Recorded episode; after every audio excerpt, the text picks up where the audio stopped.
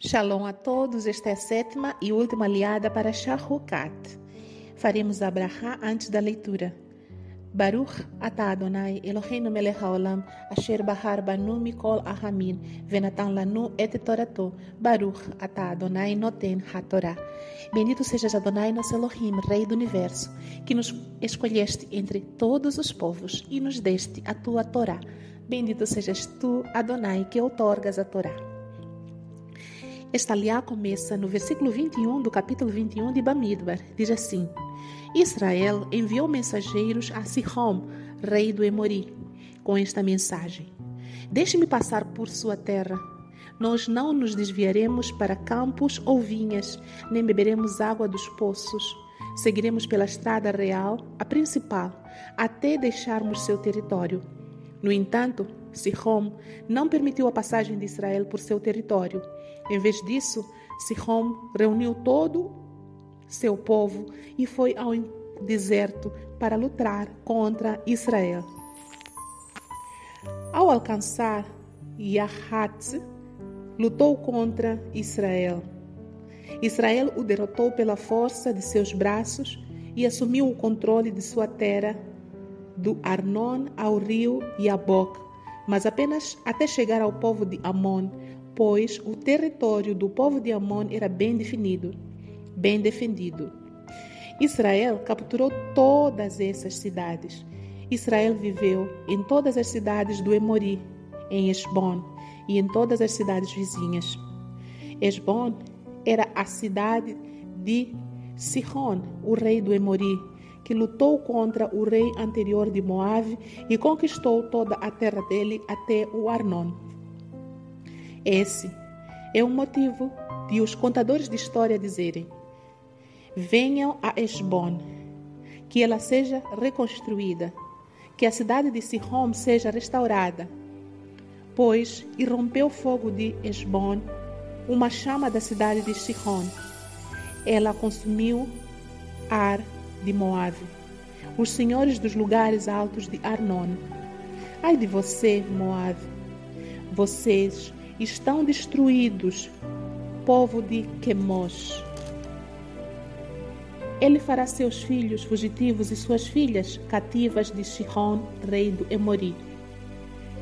Nós os derrubamos. Esbon está destruída, todo o caminho a Divon. Nós os destruímos até Nofar, que se estende até Meidva.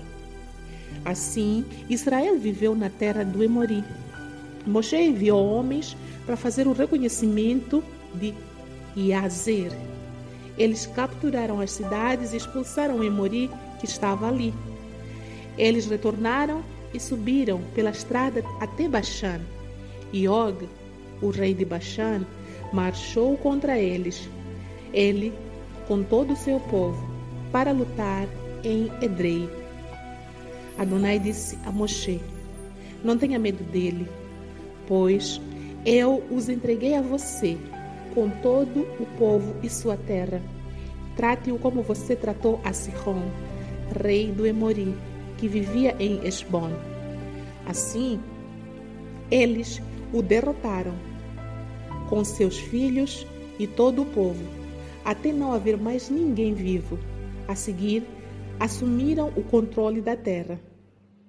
O povo de Israel seguiu viagem e acampou nas planícies de Moab, além do rio Yarden, em frente a Jericó. Amém.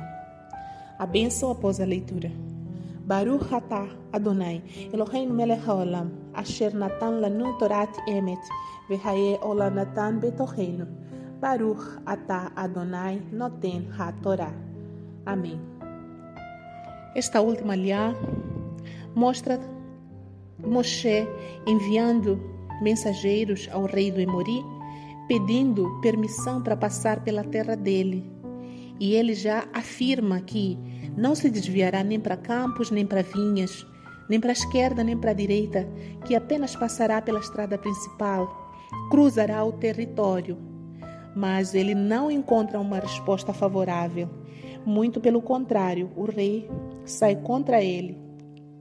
E vemos aqui, logo em seguida, a narração de que O Eterno, pelo seu amor e pela sua misericórdia, entrega todos esses reis e as suas cidades na mão do povo de Israel, que conquista todas as cidades e toda a sua vizinhança e se apodera das cidades. Como diz o versículo 31, assim Israel viveu na terra do Emori.